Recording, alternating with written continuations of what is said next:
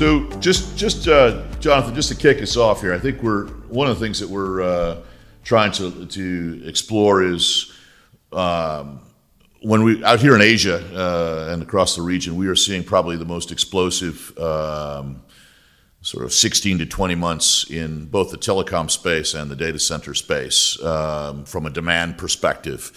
I mean, you, is that a global trend, or is that an Asian trend, or, or, is it a COVID trend, or do you think COVID is only a small portion of, of, of that? Yeah, no, I think it's a global trend, um, and I kind of think of the industry as being in two parts. Um, you've got um, you've got China, and then you've got the the West, uh, rest of Asia Pac, um, Europe, Americas. Um, the technology trends are pretty much the same, but the logos are a little bit different, uh, you know, inside of China and just around China.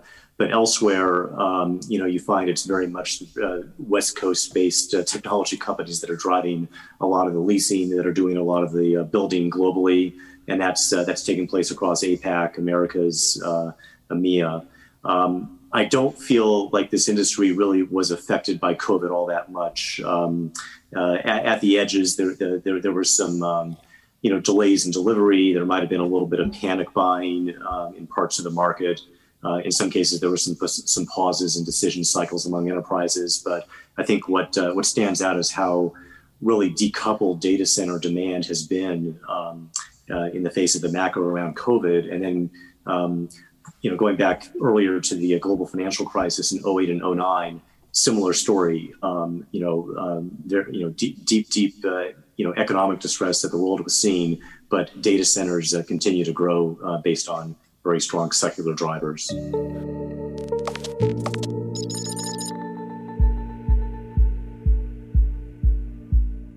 Do, what's what is what's the key drivers? I mean, I think uh, are you seeing it on a global scale or is it uh, U.S.? What's what's driving the uh, the growth? Or is are you seeing it uh, specifically in one market or another, or is it uh, you think it's around the world? I think it's around the world, but I mean, our we've seen a big pickup in EMEA. Uh, our in the first uh, quarter, we had uh, more business outside the U.S. than inside the U.S. And uh, Europe was by far and away our largest region. Asia was second largest, and then and then U.S. and and LATAM was quite strong too. So uh, it's uh, it's very very strong. I, I think probably the, the one market in the U.S. is probably a little bit oversupplied is Northern Virginia, so the, the pricing's weaker there. But fortunately, we're in uh, a lot of other markets around the world where pricing is quite strong. Where our our global expansion is uh, is customer led. So a number of our very large customers have asked us to go to new markets, new and emerging markets, and that's why we've made the decision we've ha- we've made because we we discern demand whether it's from one customer or ideally multiple customers that will be taking up uh, a considerable amount of uh, power and space. Look, Bill, we've seen a continuation uh, into the year. So our first quarter was very strong, and uh, would expect that uh, second quarter will be strong as well. So we we see no signs that uh, this trend will abate anytime soon.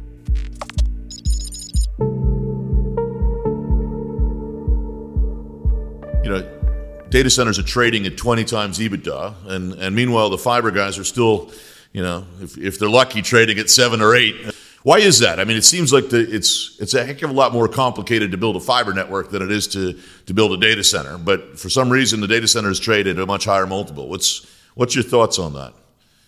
Yeah, I, well, I, I, think multiples are, you know, in this era of zero interest rate, I think all multiples have lifted somewhat you know, I think this that the demand uh, that has been insatiable for this past, you know, six seven years for data center capacity as applications have moved to the cloud.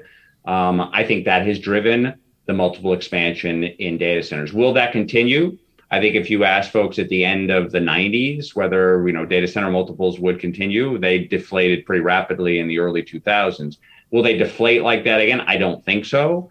But as more bandwidth comes to the edge through wireless, I think the multiples for uh, fiber will increase. I think that the demand for fiber will continue to grow apace. And I believe that those multiples have more expansion opportunity than data center. So if you're looking for value plays, I think fiber is a better place to be at this stage.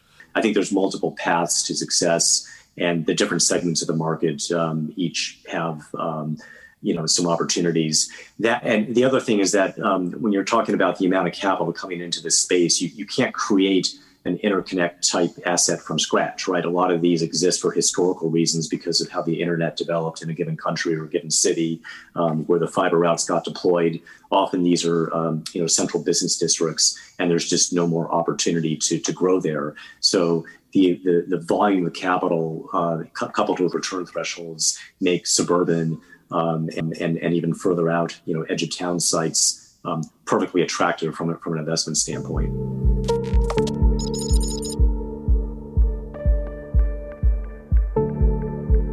Doing the data center thing versus uh, the, the, the, the, fiber side. The data center thing feels a lot easier than the, uh, the fiber side, uh, to be quite honest. It's uh, constructing buildings a lot, a lot easier than, than putting uh, glass on seabeds.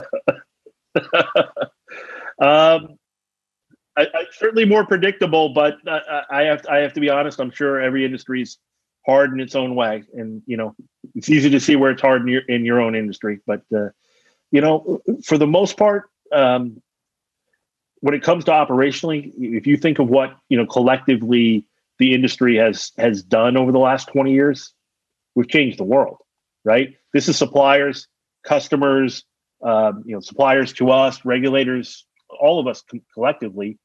You know, if imagine what would have happened with COVID if if we didn't have this infrastructure.